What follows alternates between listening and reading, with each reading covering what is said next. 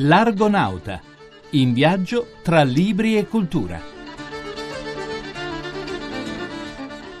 In questa puntata dell'Argonauta parleremo di un piccolo editore romano devoto a scienza e filosofia, di un romanzo saggio sulla morte di Marilyn, della storia non scontata di quel qualcosa che fa girare il mondo e dei ricordi di un cacciatore subacqueo di tesori.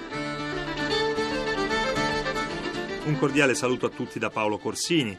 Questa volta la nostra ormai storica rubrica Piccolo e Bello, dedicata alla scoperta e alla proposta di case editrici non notissime ma di qualità, porta Anna Maria Caresta a Roma, dove ha incontrato un editore quasi per caso che ha focalizzato il suo interesse su scienza e filosofia. A Sante Di Renzo, della Di Renzo Editore, chiediamo quando è nata la sua casa editrice? Circa 25 anni fa, per puro caso, perché io trovai un libretto di un matematico che si chiama Fantapie, morto molti anni fa, molto importante dal punto di vista scientifico, e lo proposi a delle case editrici per la ripubblicazione. Nessuno accettò di farlo perché pensavo che non fosse un affare. Se lo pubblicò da solo? Da allora. solo, e questo fu l'inizio che andò così bene che io ci ho creduto e ho cominciato a fare questo lavoro. Da allora quanti libri avete pubblicato? Circa 250 50 libri, molti sono di carattere scientifico ma altri di carattere filosofico, di economia, ma la cosa importante è che dopo qualche anno che iniziai a fare questo lavoro che decisi di intervistare i personaggi più importanti che c'erano in tutti i settori. Così ho incontrato scienziati di matematica, di fisica, premi Nobel, economisti in America, negli Stati Uniti, in Canada, in Europa e ho fatto una collana nuova si chiama I Dialoghi. È una collana che contiene più di 120 libri ormai, 120 interviste. Sono interviste fatte in un modo particolare, non ci sono domande e risposte, ma ogni domanda sviluppa per un capitolo intero. Lei è chimico e psicologo, quanto il suo sapere ha influenzato la sua attività? Tantissimo, perché sia l'una che l'altra sono discipline che portano a andare dentro le cose, una nella materia e l'altra nella psiche, quindi una mi portava a intervistare personaggi nel campo della scienza in generale, l'altra nel campo della filosofia, psicologia, eccetera. Una curiosità, nel catalogo della casa editrice tanti i libri firmati da Di Renzo, lavorati in famiglia? Eh, no, è stato un gioco. Eh, ho visto su internet molti di Renzo, alcuni quali anche molto importanti. Li ho contattati, ho scoperto che c'era un sociologo importantissimo negli Stati Uniti, un altro esperto di pediatria in Umbria e poi c'è anche mia sorella che è esperta di scuole così e ho ospitato anche loro in questa collana. E sono andati pure bene questi libri, è un gioco. Definita la donna più bella del mondo, Norma Jane Baker più nota come Marilyn Monroe, è rimasta nell'immaginario collettivo mondiale nonostante sia trascorso mezzo secolo dalla sua tragica morte nell'agosto 1962. Tragica e misteriosa. Cerca di fare il punto su questo caso l'affascinante saggio romanzo di tre medici. Ce ne parla Simonetta Bartolini nella sua rubrica Parola di donna. Sono trascorsi 50 anni dalla misteriosa morte di Marilyn Monroe. In cinque decenni le ipotesi si sono succedute senza mai arrivare a conclusione certa. Impossibile d'altra parte poter stabilire la verità in maniera inequivocabile dopo gli innumerevoli depistaggi, inquinamenti della scena del decesso, le testimonianze seguite da ritrattazioni o da tardive e indimostrabili denunce di chi in qualche modo partecipò direttamente o indirettamente alla notte della morte dell'attrice. Dopo tanto tempo la parola definitiva non può dirla a nessuno. Ma c'è un nuovo libro scritto da due docenti di tossicologia forense, Francesco Mari e Elisabetta Bertol, e da una criminologa forense, Barbara Gualco, accademici della Facoltà di Medicina e Chirurgia dell'Università di Firenze, che rappresentano la garanzia di uno studio serio, alieno dal facile gossip e dalla ricorrenza cinquantenaria, e intitolato appunto L'enigma della morte di Marilyn Monroe, pubblicato dalla casa editrice Le Lettere. Si tratta di un'analisi condotta sulla collazione dei documenti documenti e con la confutazione scientifica delle conclusioni dell'analisi autoptica che può farci capire tante cose e soprattutto la verità che nessuno dichiarerà mai. Un libro che appassiona come un romanzo, scritto in una prosa asciutta e coinvolgente, corredato di schede didattiche sui vari temi della, della tossicologia e della criminologia forense e da due incredibili fotografie che da sole valgono tutto il libro. Marilyn sul tavolo settorio prima e dopo l'autopsia. One silver dollar, bright silver dollar, changing hands, changing hands. endlessly rolling, wasted and stolen, changing hands, changing hands. Spend for a bib his trinket, won by a gambler's lust, pierced by an outlaw's bullet, and lost in the blood red dust.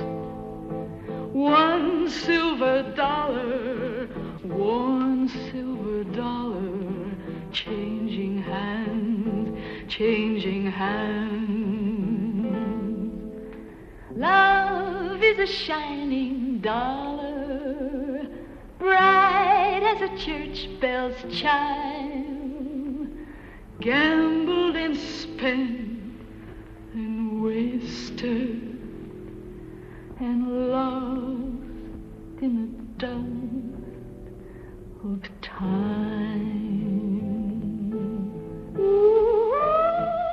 Ed ecco la storia non usuale di quel qualcosa che fa girare il mondo. Non il sesso, cosa andate a pensare, è il denaro che oggi più che mai condiziona le nostre vite. Riccardo Paradisi. Il denaro è un prodotto della modernità, non è un protagonista di primo piano del Medioevo né dal punto di vista economico e politico né da quello psicologico ed etico. Anzi, come racconta Jacques Le Goff in Lo sterco del diavolo, la terza, il denaro è meno importante di quanto non lo fosse nell'impero romano.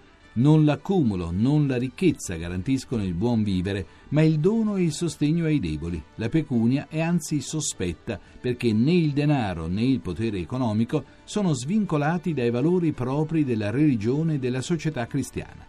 La moneta assonante tornerà a girare con lo sviluppo dell'economia cittadina e la fondazione alla fine del XV secolo di istituti di credito, in una parola, con l'avvento del capitalismo. E chiudiamo con un testo affascinante, le memorie di un grande fotografo e regista italiano che ha pubblicato i suoi ricordi di straordinario ricercatore di tesori e relitti in fondo al mare, libri e avventure di Elio Cadela.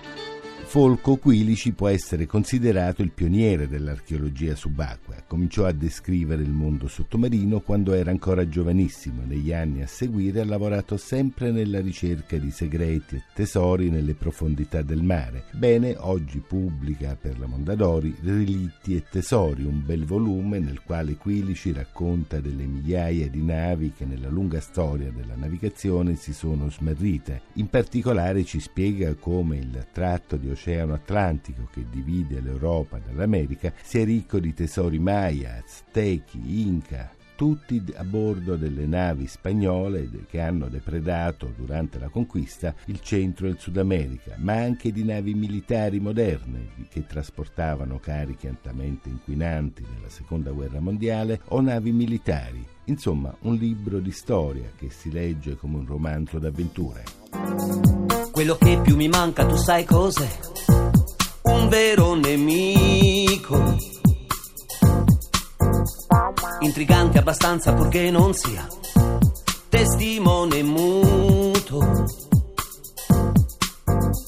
Che abbia il giusto rigore e la dignità di un soldato.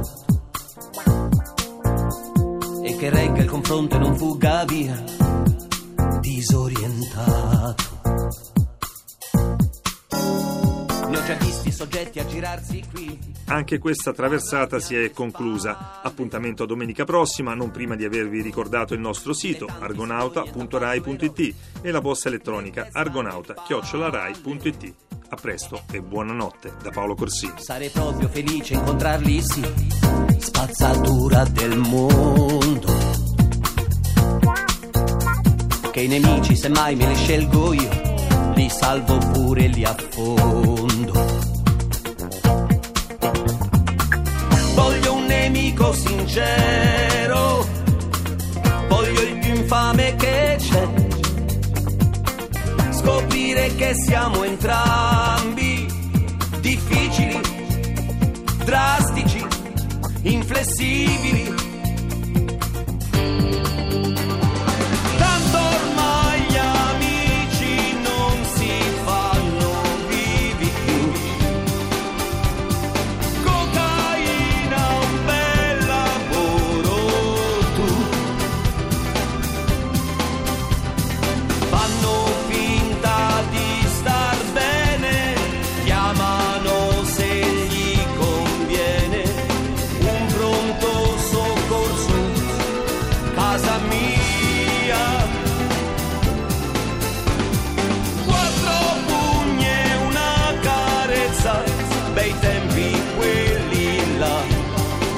Per la sincerità.